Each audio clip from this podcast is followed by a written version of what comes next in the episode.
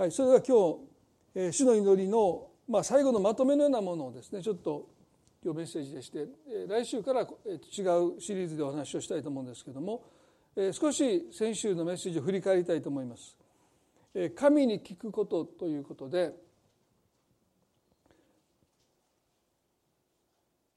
祈りの大切さと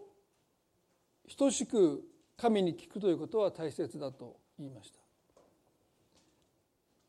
なぜならば祈りっていうのは神の語りかけに対する私たちの応答だと思うんですね。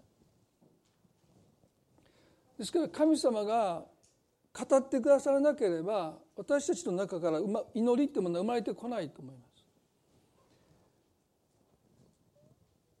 生まれたばかりの赤ちゃんがどれだけの言葉を聞いて最初の言葉が出てくるかという研究がなされましたけど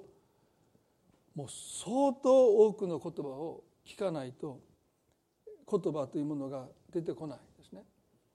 で生まれたばかりの子供に一切語りかけなかったらその子は話さないですね。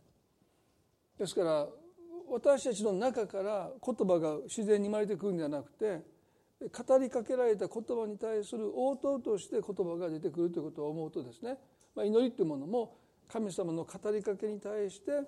私たちの応答としての祈りがあるということですよね。まあ、そのことについて皆さんとご一緒に考えました。でマタイの6章の7と8にこの違法人の祈りというところも最初の頃にご一緒に学んだと思うんですけどもう一度読んでみますね。マタイの6の7と8また祈る時違法人のように同じ言葉をただ繰り返してはいけません。彼らは言葉数が多ければ聞かれると思っているのです。だから彼らの真似をしてはいけません。あなた方の父なる神はあなた方がお願いする先にあなた方に必要なものを知っておられるからです。違法人のように同じ言葉をただ繰り返してはいけません。なぜ違法人が同じ言葉を繰り返すというと彼らは言葉数が多ければ聞かれると思っているのですと言いますね。ですから多くの人の祈りの目的はいかに神様を動かすかですね。いかに神様に動いてもらうのかということが祈りの目的になっている。だから同じ言葉を何度もお願いしますお願いしますお願いしますと繰り返すことによってまあ、神様が重い腰を上げてくださってもうそんなに言うんだったらもうしてあげようというですね、まあ、祈りというものはそういうものだと多くの人は考えている。であなた方は真似をしてはならないとイエスがおっしゃったのは私たちクリスチャンもそういう一つの祈りの目的を履き違えて祈りとはね私たちの中に神への音を生み出していくのが祈りです。イエスは私についてきなさいとおっしゃっただから信仰生活っていうのは私たちが神についていく私たちが神に応答していくのが信仰生活であって私たちがここに固定化されてね神様あなたは何をしてるんですかどこにいるんですかと問うのは信仰じゃないんです私たちがここに固まってしまって固定化されて神様あなたは一体何をしてるんですか？どこにいるんですか？それは信仰の問いじゃないんですよね。私についてきたいと思うものは私についてきなさい。ですから信仰生活と私たちの方が神様に応答していく。神様についていく。でもほとんどの信仰はですね私のところに神を来させようとする。神を動かそうとするのが違法人の祈りだとイエス様はおっしゃったでね。でもクリスチャンの祈りは私たちが応答していく私たちが動いていくイエス様についていくことを祈りは助けます。モーセの生涯を少し見たいと思いますけれども皆さんもねモーセの生涯についてはよく説教でも聞いておられるのでご存知だと思いますけれどもエジプトの奴隷としてヘブル人たちが暮らしていました。そもそもヨセフという人がねエジプトに奴隷として売られてそのエジプトの地でこの国を救ったということでパローに次ぐナンバー2の立場を手に入れたんですけどもそして家族を全部引き寄せて暮らし始めたんだけどもまあ何百年も経っていく中でこのヨセフのことを知らない王様がまあおびただしいヘブル人を見てですねこれはいずれ彼らが私たちに歯向かってきたらもう私たちはね太刀打ちできないんだということでヘブル人の男の子が生まれたらナイル川に投げて殺さなければならないというですね、まあ、めちゃくちゃな命令を、まあ、王様ですから下せるわけですから下しました。でもその中に神を恐れる助産婦がいてモーセを取り上げた時に、まあ、ヘブル人の男の子ですからね本来ならばパロを恐れて助産婦たちはその男の子を川に投げた投げて殺したんだけどこのモーセを取り上げた、まあ、これはたまたまというのか必然というのかこの助産婦はねヘブル人だと分かりながらナイル川に投げないで母に託します。母はモーセを隠していたけどもまあ、泣き声が大きくなってきて、まあ、隠しきれなくなってパピルスで編んだ籠の中にモースを入れてナイル川の川岸に置きます。まあ、投げ入れたわけじゃないけど、まあ、川岸に置きますよね。そのところにパローンの娘が水浴にやってきてそのパピルスの籠に気が付いて使いのものに取っていかせます。蓋を開けるとそこにモーセが赤ちゃんのモーセが入れられていた。自分のお父さんがヘブル人の男の子だったら殺せと命じたわけですからパロの娘はですねためらいもなくその男の子をナイル側に投げ込んで殺すことができたんだけど彼女は何を思ったのか自分の子供としてそのヘブル人の奴隷ですよ奴隷の子供を自分の息子として育てるという決心をします。モーセは最も危険な場所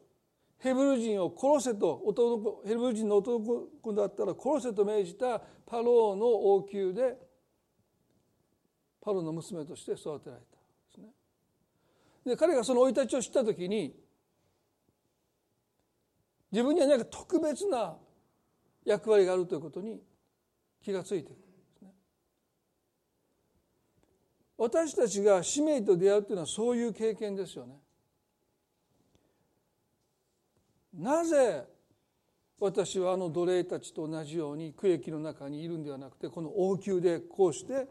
最高の教育を受けて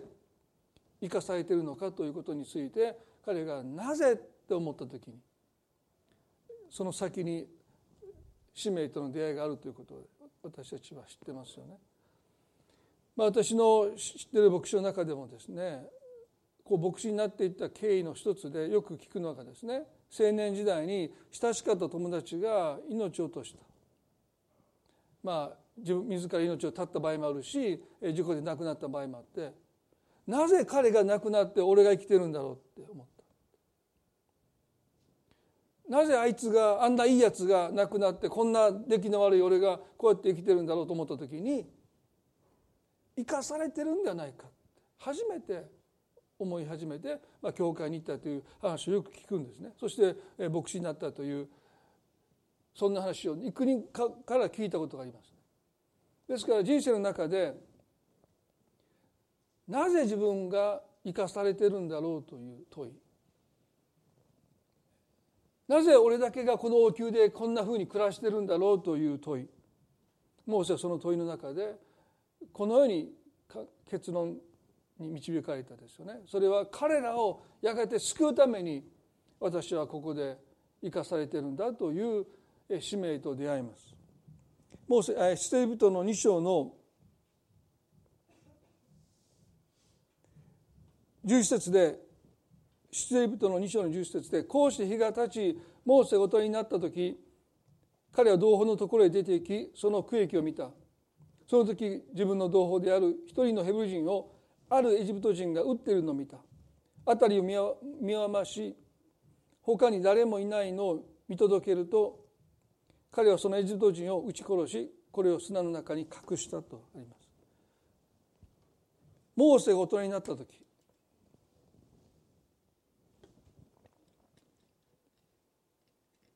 彼は同胞のところに出て行きその区域を見たと書いてます。おそらく彼は一度もその現場に同胞が苦しんでる場に行かなかったんでしょう。大人になった時に初めて目にしたその光景は予想以上想像していたよりもひどい状態だったと思いますね。そして彼は同胞であるヘブ人を撃っているエジプト人を見て怒りがこみ上げてきました。そして辺りを見渡して見合わせて誰もいないのを見届けるとためらいもなくそのエジプト人を殺害します。そして砂の中にその遺体を隠した。13節では次の日また外に出てみるとなんと2人のヘブ人が争っているではないか。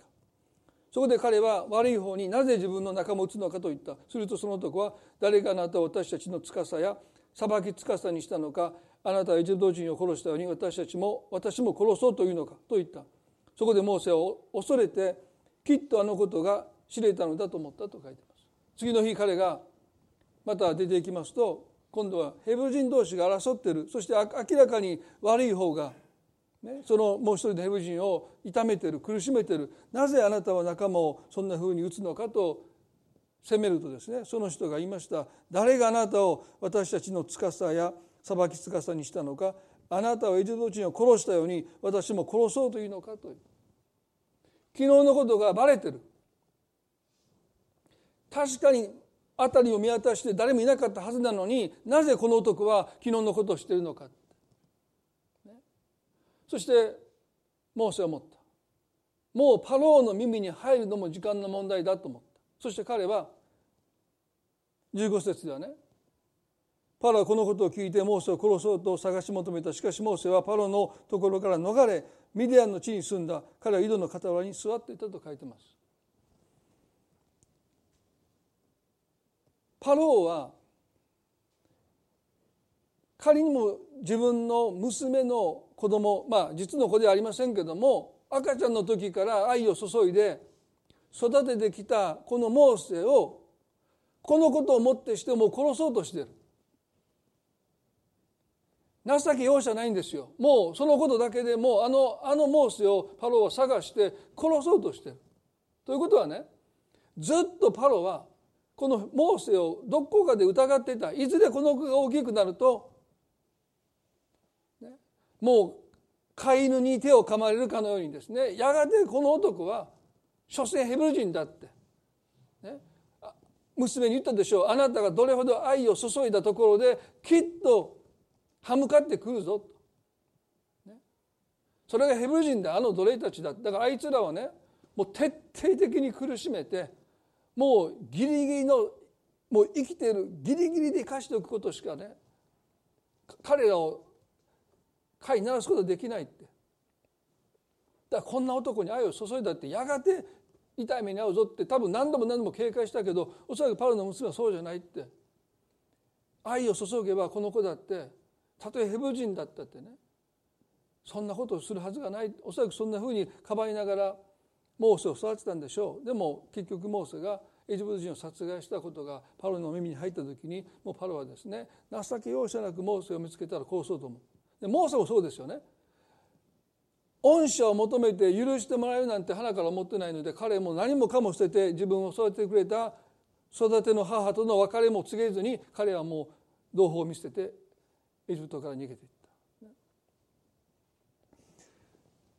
よっぽどパロが怖かったんだろうというふうに思いますけどでもね彼がエジプトから出ていった決定的な言葉はねこのヘブル人が言った言葉ですね。誰があなたを私たちの司や裁き司にしたのかって。これは同胞たちからの拒絶の言葉ですよね。あなたは俺たちの仲間じゃないって言われた。モーセはパロの王宮でこのヘブル人の私が育てられたのはやがて彼らを助けてあげる彼らを救ってあげるためだと思っていたそう自負していたそして実際にエジプト人を殺害してヘブル人同士の喧嘩を仲裁したんだけどこの一言ですよねあなたは俺たちの仲間じゃない。ですからモーセはエジプトを捨てたかのようですけども実はモーセが捨てられたとも言えます。もうエジプトには自分の身を置く場所がないって。王宮にももう自分の居場所がなくて。奴隷にすらなれない。彼らの仲間でもない。ですから彼はエジプトを捨てたようで実はエジプトに捨てられたというそんな心の痛みを抱えながらミディアンの地へと逃げていきますね。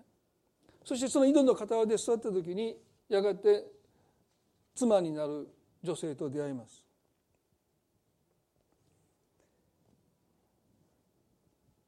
まあ当時の井戸っていうのがもう社交場でしたのでねそこに町の人が集まってきますから、そこで、将来の妻と出会っていくわけですけれどもこの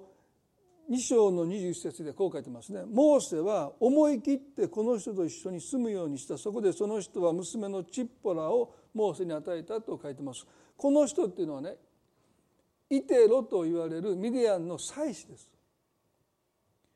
でなぜ思い切ってっていう言葉が書いてるかというと、アブラハム、イサク、ヤコブの神を信じるモーセがね、自分の生い立ちを知った時に彼は自分たちの自分の自分の先祖たちの神を知ったわけですからそのアブラハムそしてイサク・ヤコブの神を信じるモーセにとってミディアン人の祭司の家に居候するっていうのはですねこれは非常に妥協した生き方なんですね。だからエジプトで使命を果たせなくて挫折してミディアンの地で生きていくために妥協したのがモーセです。あの法と息子の弟がね豚の世話を強いられたと書いてますね。ユダヤ人からすると豚は汚れた生き物なのでその世話を強いるなんていうのはねもうなりふり構わず生きていくために食っていくために彼はですね豚の世話をした。まあ少し似てますよね。挫折してそして妥協しますまあ人生のどん底ですよねですからモーセは生きていくためにはもうプライドも何もかもかなぐり捨ててこの人のもとに身を寄せたそして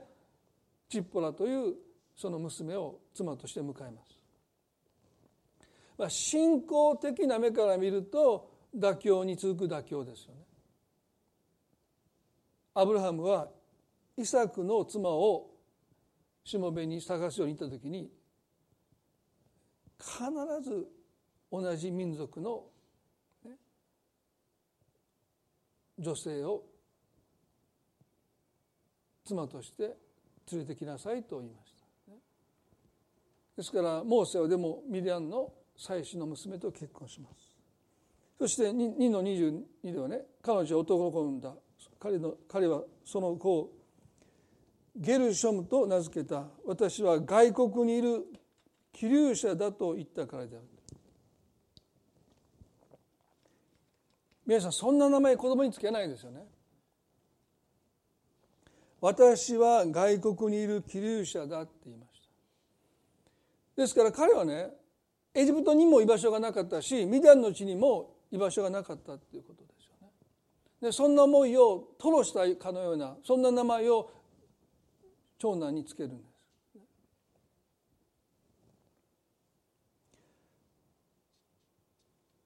2章の23節でその後ですね。それから何年も経ってエジプトの王は死んだ。イスラエル人は労役にうめきわめいた。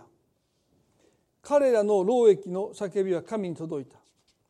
神は彼らの嘆きを聞かれアブラハムイサクヤコブの契約ヤコブとの契約を思い起こされた。神はイスラエル人をご覧になった。神は御心を止められた。と書いています。それから何年も経ってエジプトの王は死んだ。独裁者であった。王が死んだ時に民はようやく労役にうめきわめいたと書いてます。沈黙を強いられた。でも王が死んだ時に彼らは自らのうめきを表現しそしてわめいた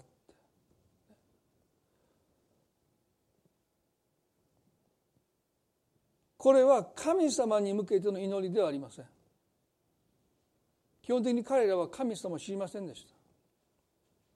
ヨセフという人が奴隷として売り飛ばされた後何百年も経っていた。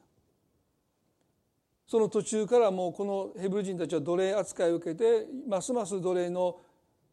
過酷な状況の中に生かされていた。だから彼らは別にね日曜日安息に違って安息日に神を礼拝することもなかった。もう休みなしですよね。365日一日も休むことなく死んだら死んだでもう終わりですからこき使われていたわけですよね。ですから神を礼拝したこともないし神について知識もおそらくほとんどなかったと思います。でその彼らが労役にうめきわめいたっていうわけですから別に神様に向かって祈ったわけではないんですね。でも聖書は何て書いてあるか。彼らの労役の叫びは神に届いたって書いてるんですよね。神に対して祈ってもいないのにそのうめきわめきは神に届いたという表現はですねこの私たちが祈りというものを考えるときにとっても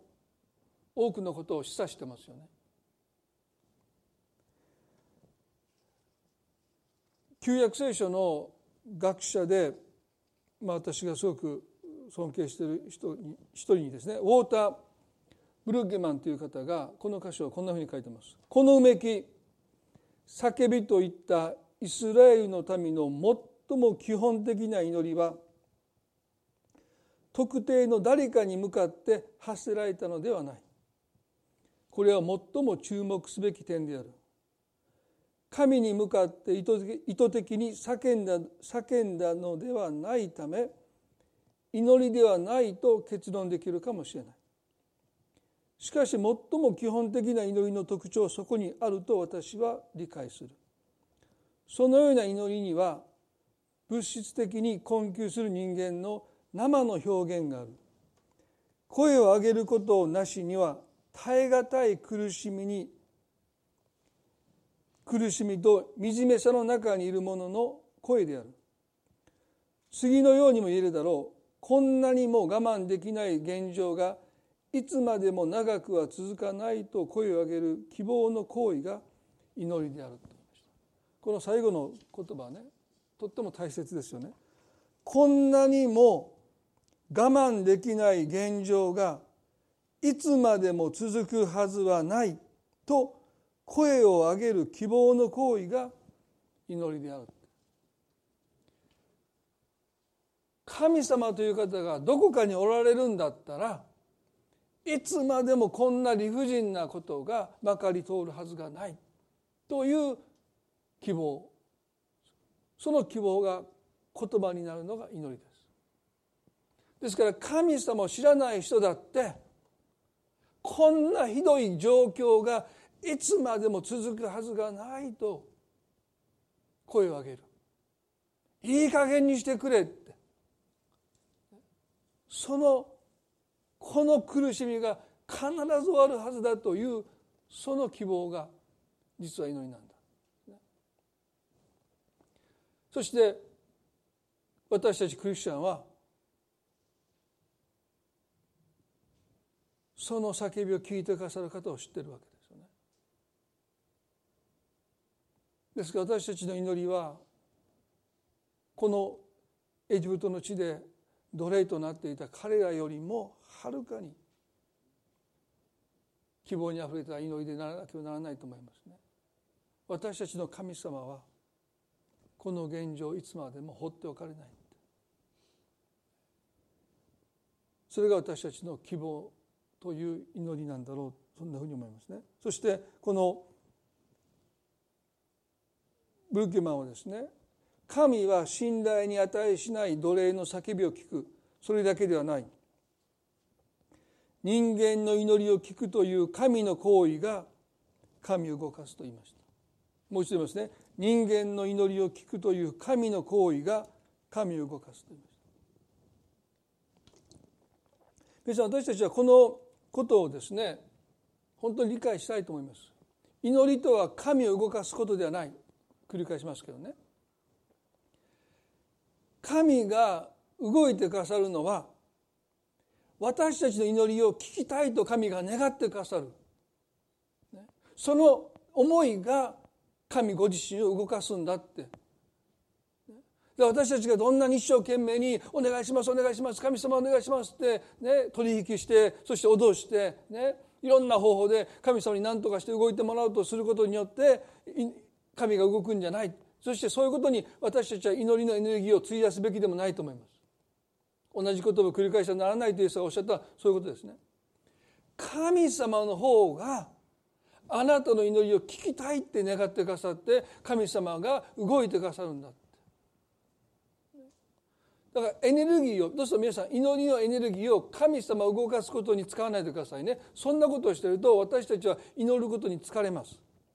大体祈りに疲れる理由は私たちが祈りのエネルギーを神を動かすことに使おうとするからですね。そうじゃない。神様は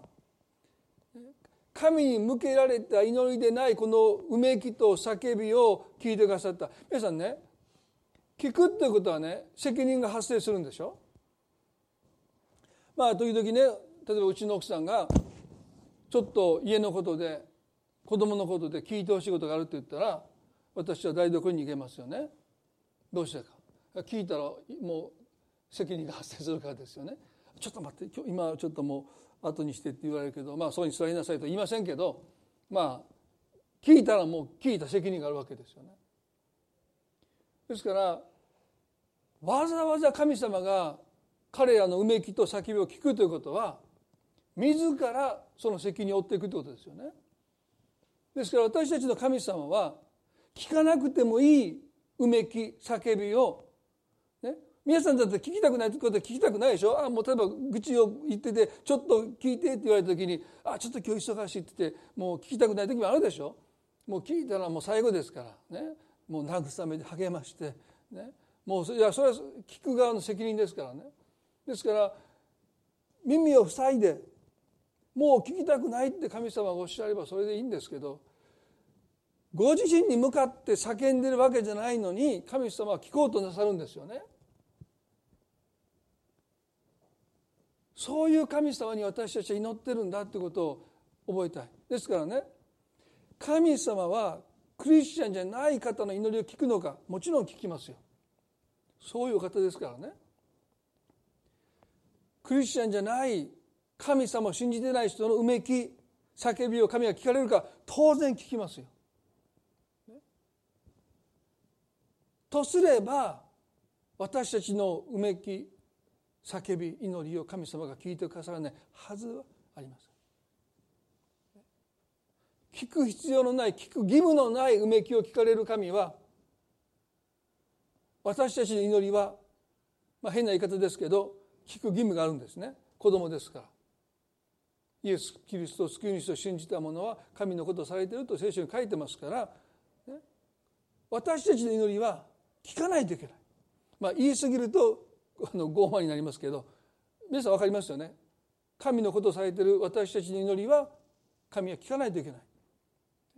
聞かなくてもいい祈りを聞かれる神は聞くべき祈りは絶対に聞いてください。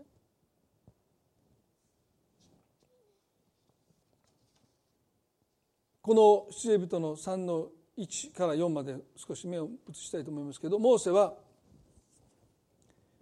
ミディアンの祭司で彼の舅イテロの羊を飼っていた。彼はその群れを荒野の西側に追っていき神の山ホレブにやってきた。すると主の使いが彼に現れた。芝の中の火の炎の中であった。よく見ると火で燃えていたのに芝は焼け尽きなかった。モーセは言った。なぜ芝が燃えていないのか。あちらへ行ってこの大いなる光景を見ることにしよう。主は彼が動きって見に来るのをおがりになった。神は芝の中から彼を呼びモーセモーセと仰せられた。彼ははいここにおりますと答えた。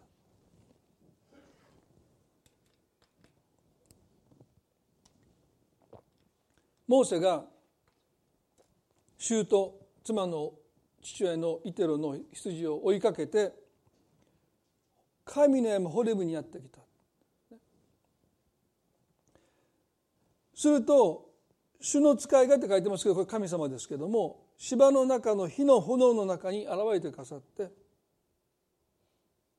よく見ると火で燃えていたのに芝は焼け尽きなかった。モーセは言った。なぜ芝が燃えていかないのかあちらへ行ってこの大いなる光景を見ることにしようと言いました。皆さんねモーセが羊の群れを追いかけてやってきた場所で芝が燃えていた。でこの乾燥しているこのエジプトあるいは中東ではですね自然発火っていうのはいつも起こりますからでこの芝なんていうのはもう乾燥してカラカラですから火が燃えるんだけどすぐに消えちゃうんですね。ですからそういうのは普通の光景なんですね。ただモーセが目にした芝は今まで見たよりも長く燃えてるだけです。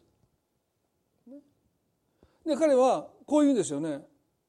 なぜ芝が燃えていかないのかあちらへ行ってこの大いなる光景を見ることにしようと言いました。モーセと神様との出会いはですねいわば何か超自然的な奇跡的なことが起こって神と出会っていくわけじゃなくて日常生活でよく目にする光景です。芝が燃えてるっていうのはね。ただそれが今までよりも少し長く燃えてた。で普通だったらですよ。気にも留めないと思います。パッと燃え燃え火が燃えてしばらくするとあの藁が燃えるような感じですよね。もう乾燥しきっているのでパッと燃えるんですけど、まあ、パッともう火が消えてしまう。まあ藁のことを思い出すと私子供の頃に田んぼの藁に火をつけたのを思い出すんですけどそしてあの坂の上から見てたらもう田んぼの藁が勢いよく燃えてですね大人がみんな慌てて消火してたっていうのを隠れて見ててあの告白してえらい怒られたの覚えてるんですけどもうびっくりしましたね藁が燃えるのね藁をこう干したのにバッチリ火をつけたらもう天高く炎が燃え上がって動揺しながらもう小学校の1年生ぐらいだったんですけど見ていたのを思い出すんですけどまあ一気に燃えて一気に消えてしまうんですね。でそんなことをもうほぼみんな気にも留めない。でも皆さんねなぜというこのモーセの問いかけですね。でこの問いかけの先に実は神様との出会いが多々待ってる。でもほとんどの人はそんなことはもう偶然でしょう。たまたまでしょう、そんなことを深く思い巡らすこともしないんだけどなぜかもうそれはなぜ芝が燃えていかないのかって。皆さん私たちと神様の出会いはこの一つの神様私たちの人生の中でなされる不思議です。奇跡とは言えない。でもなぜなんだろうというこの問いかけを私たちが問うていく時にねそこに神様との出会いがあるということを私たちは経験します。皆さんなぜあなたがねイエス様と出会ったのか。なぜ今このこういう教会に皆さんおられるのか。人との出会いなんていうのは皆さんねこれ不思議ですよね。説明できない。もう僕いつも思いますよ。なぜ私この教会の牧師してるかも分かんないですよ。なんでこの教会に別にお世話になったわけじゃないからね、まあ、お世話になりましたけど、ね、この教会で救われたわけでもないし。この教会の前の前の牧師がお医者さんになるために国家試験を受ける。だから国家試験の勉強が忙しいので、ね、ちょっと聖書教えに来てくれませんかって言って分かりましたってそれだけですよ。国家支援を受けるからというその期限付きでですね。なんで私こう言うんでしょう。ああ国家資源受けるまでいいですよって言ってで僕はアメリカ行った時は、ね、アメリカに行ったらもうこの業界とは別に関係ないので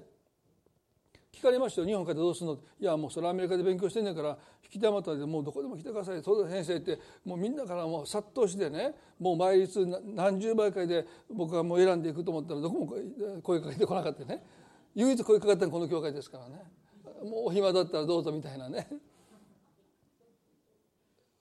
らもう不思議ですよね。でも人との出会いもそうですよね。イエス様の出会ったっていうのも劇的な奇跡じゃないんですよ。でも何か心が止まってなぜなんだろうって、ね、思い巡らしていく中で実は神様との出会いがあるんだ「モーセモーセ」という声を聞いて彼は「私はここにいます」と彼は答えていった。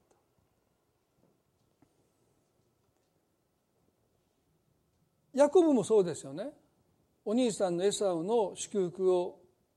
横取りして結局お兄さんが殺意を抱いたことで彼は家をにから逃げないといけなかった。そして荒野へと彼は逃げていく。自分のお母さんのお兄さんが住んでるその土地に向かって旅をする中で聖書はこう書いてますね。もう時間がないので開かなくてもいいですけど創世記の28の11でねあるところに着いた時ちょうど日が沈んだのでそこで一夜を明かすことにした。彼はそのところに石石の一つを取りそれを枕にしてその場所で横になった。聖書はね非常に多くの示唆を含んだ言い方しますね。あるところに着いた時ちょうど日が沈んだので。ヤコブは別にその場所にを目指したわけでもなくて旅をしていたら日が沈んできたのでああもう夜中に旅をすることは危険なのであここで一夜を明かそうとして何もないその土地の上に身を横たえて近くにあった石を枕にして眠りについたわけですよね。11節でそのうち彼は夢を見た。身を一つのはしごが地に向けて立てられている。その頂は天に届き身を神の使いたちがそのはしごを上り下りしている。そして身を主は彼の傍らに立っておられた。そしておっしゃられた。私はあなたの父アブラハムの神イサクの神主である。私はあなたが横たわっているこの地をあなたとあなたの子孫とに与えるとおっしゃった。実は彼のねまあ、先祖というかこのアブラハムという人に神様がまさに彼が横たわっているその土地を指してこの地をあなたとあなたの子孫とに与えると約束されたその場所で彼は身を横たえて寝ていたんだ。皆さんねモーセもヤコブも挫折をし妥協しました。そして私は、ね、この国で気流者だと言いました。本来自分がいるべき場所と違う場所にいる。エサもそうですね。本当は父の家を継ぐはずだったのにお兄さんが怒らせてしまってお兄さんが殺意を抱いたので今度は自分が家を飛び出さないといけなくなった。でもそこでモーセは神と出会う。そしてヤコブは身を横たえた場所がアブラハムに神様が与えると約束された本来彼がいるべき場所に彼は不本意ながら涙を流しながら身を横たえた場所が実はその場所こそヤコブが受け継ぐ神がアブラハムに約束された場所だったということを思う時ですね。彼らが神を動かしてるわけじゃないんですよ。いかに神様が挫折を通して妥協を通してでも彼らの人生を導いてくださってまさにピンポイントでいるべき場所にただ日が暮れたからといるだけで身をよくたえた場所が実にその場所が神が与えようとされた場所だということを思う時ですね私たちが神様を動かせるなんて考えてはならないですよね。いかに神が皆さんの人生を導いてくださるのかそのことを私たちは心に留めるべきだしこの彼が見た夢ですよねはしごが天からその地にかかっていて神の見つかりが上り下りしているというこの夢の光景はですねまさに神様が身を横たえてそして人生を悔いて悲しんでる彼のうめきと叫びを彼に代わって神に届けてるっていう光景ですよね。まさにそれは祈りのはしご神様が天からはしごを彼のいる場所に下ろしてくださってそして神の御使いがその祈りを神のもとに届けているという幻をヤコブは見ます。ローマの8の26にそのことと共通することが書いてますね。ローマの8の26で御霊も同じようにして弱い私たちを助けてくださいます。私たちをどのように祈ってよいかわからないのですが御霊ご自身が言いようもない深いうめきによって私たちのために取りなしてくださいます。もう一度読みますね。御霊も同じようにして弱い私たちを助けてくださいます。私たちはどのように祈ってよいかわからないのですが御霊ご自身が言いようもない深いうめきによって私たちのために取りなしてくださいます。皆さんこれがあのヤコブが見た幻の一つの表現ですね。ヤコブは横たえて身を横たえて寝ていた。そして神様が天からはしごを下してくださって彼のうめきを拾い上げてくださって神に届けてくださる。ヤコブは別に何かしてたわけじゃないんですよ。ただ失意の中で悲しみの中で後悔の中で不本意ながらなんで俺はこんな場所にいるんだって。俺があの家を継ぐはずだったのになんで俺が追い出されて俺が逃げないといけないんだって。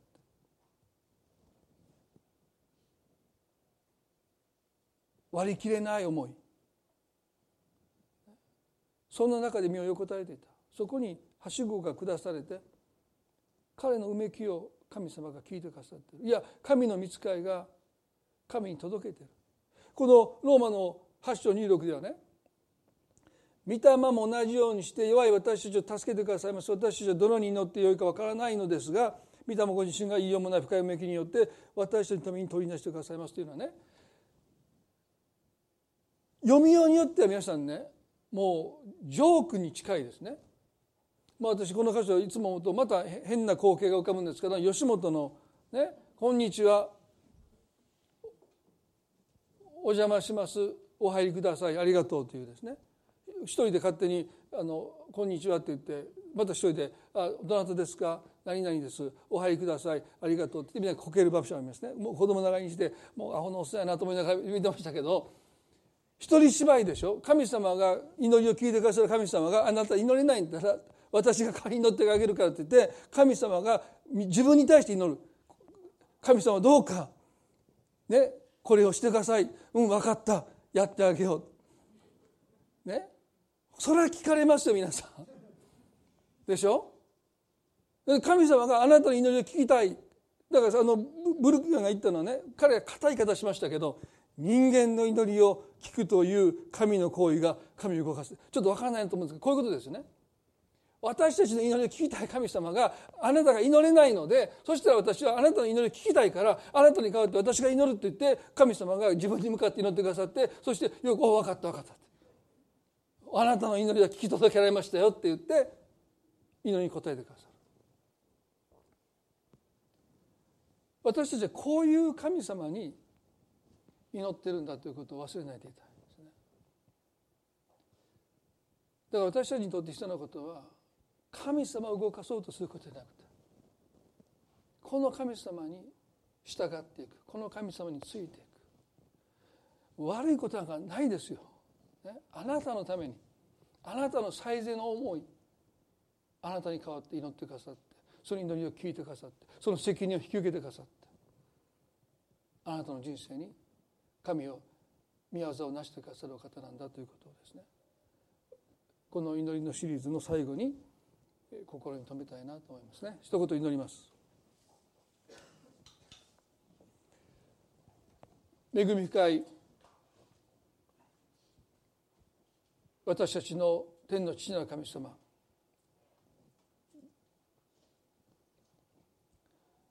あなたは祈れない私たちのために代わって祈ってくださる。そこまでして私たちの祈りを聞きたい聞き届けたいと願っていてくださ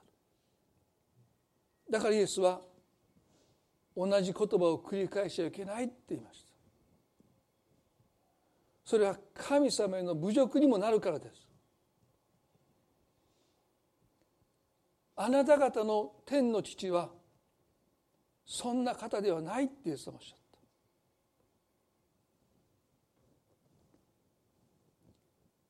エジプトを離れてミディアンの地にやってきて羊の群れを追いかけてやってきたその場所に神様は来てくださった。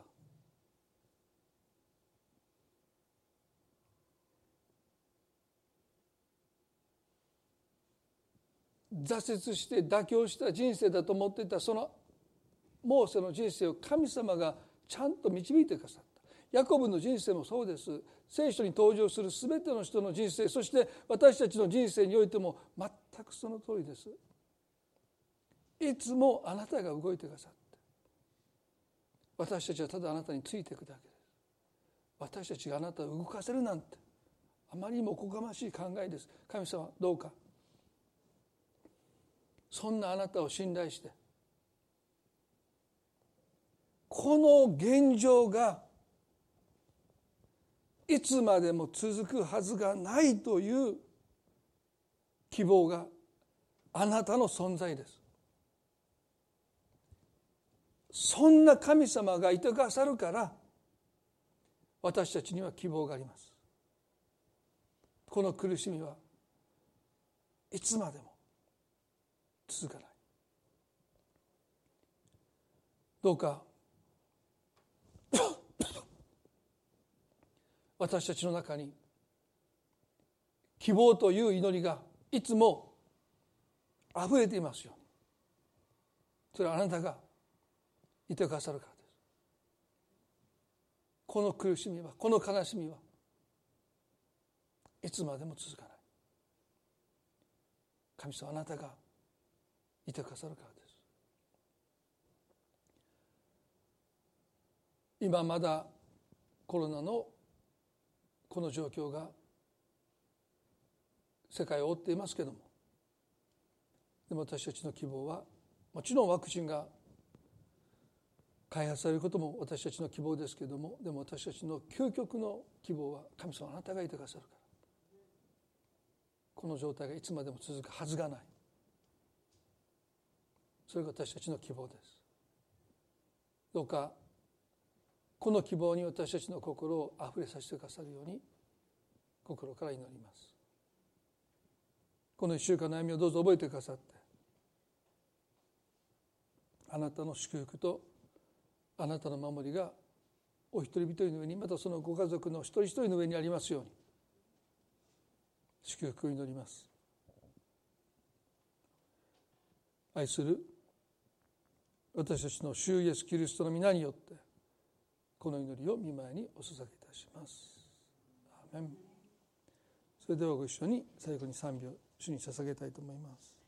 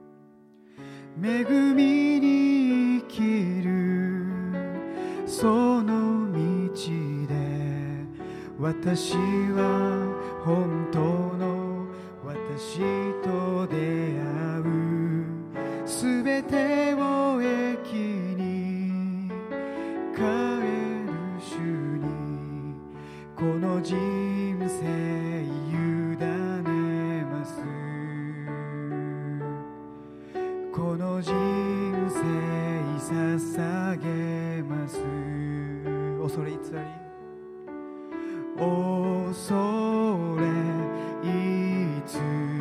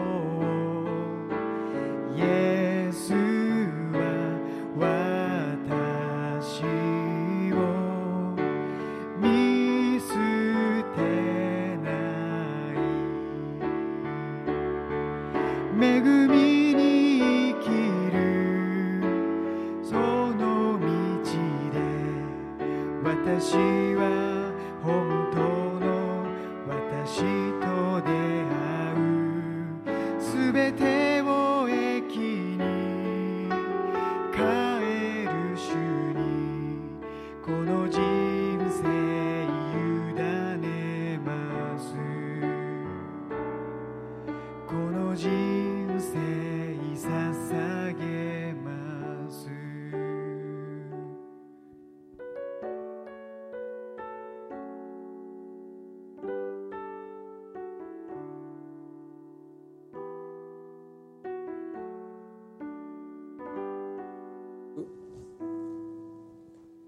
祈りたいと思います。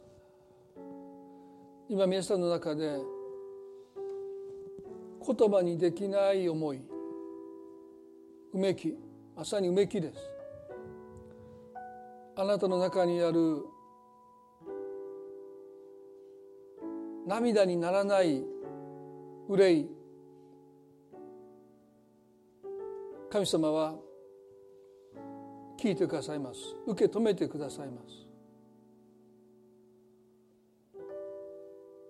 心を開いて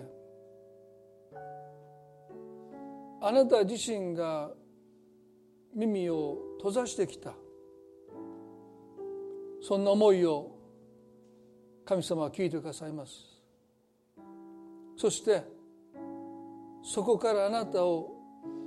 自由にして新しい歩みをあなたに与えてくださいます。モーセも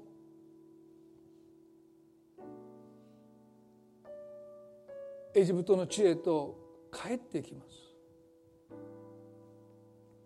ヤコブも父の家に帰ってきます。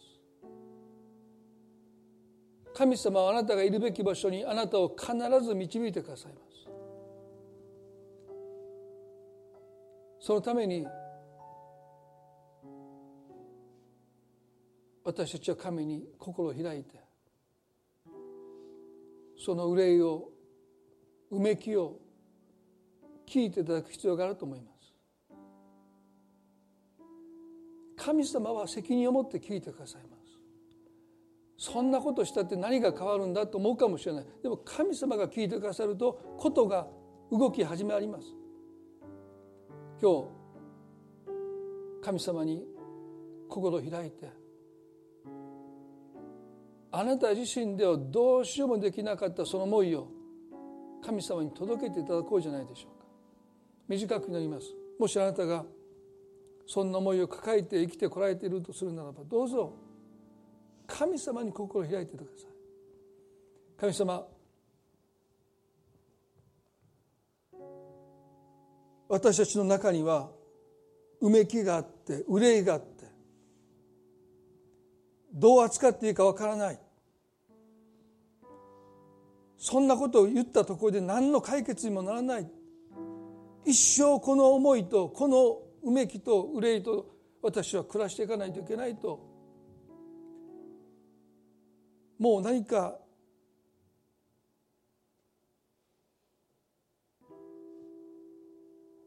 束縛されてるかのように。身動き取れないような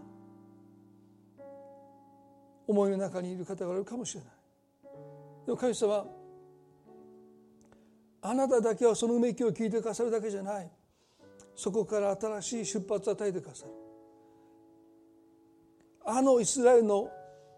エジプトの奴隷たちは神に叫神に叫んだわけじゃない。でもうめいたわめいたそのうめき叫びを神が聞いてくださって彼らはやがてその地を旅立ちます。新しい出発です。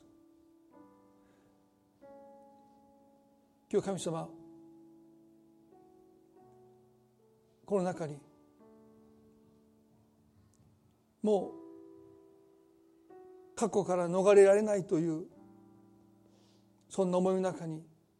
生きている方がおられるならば主どうぞ。そのうめきを聞いてください。そしてそのうめきから憂いからあなたが解放してくださって新しい旅が始まりますように。新しい一歩が生まれますように。神様あなたが導いてくださることを信じます。出会ってください。声をかけてください。あなたが導いてくださることを信じます。感謝し愛する主イエスキリストの皆によってお祈りいたしますアーメン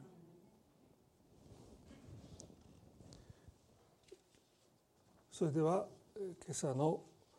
礼拝これで終わりたいと思います。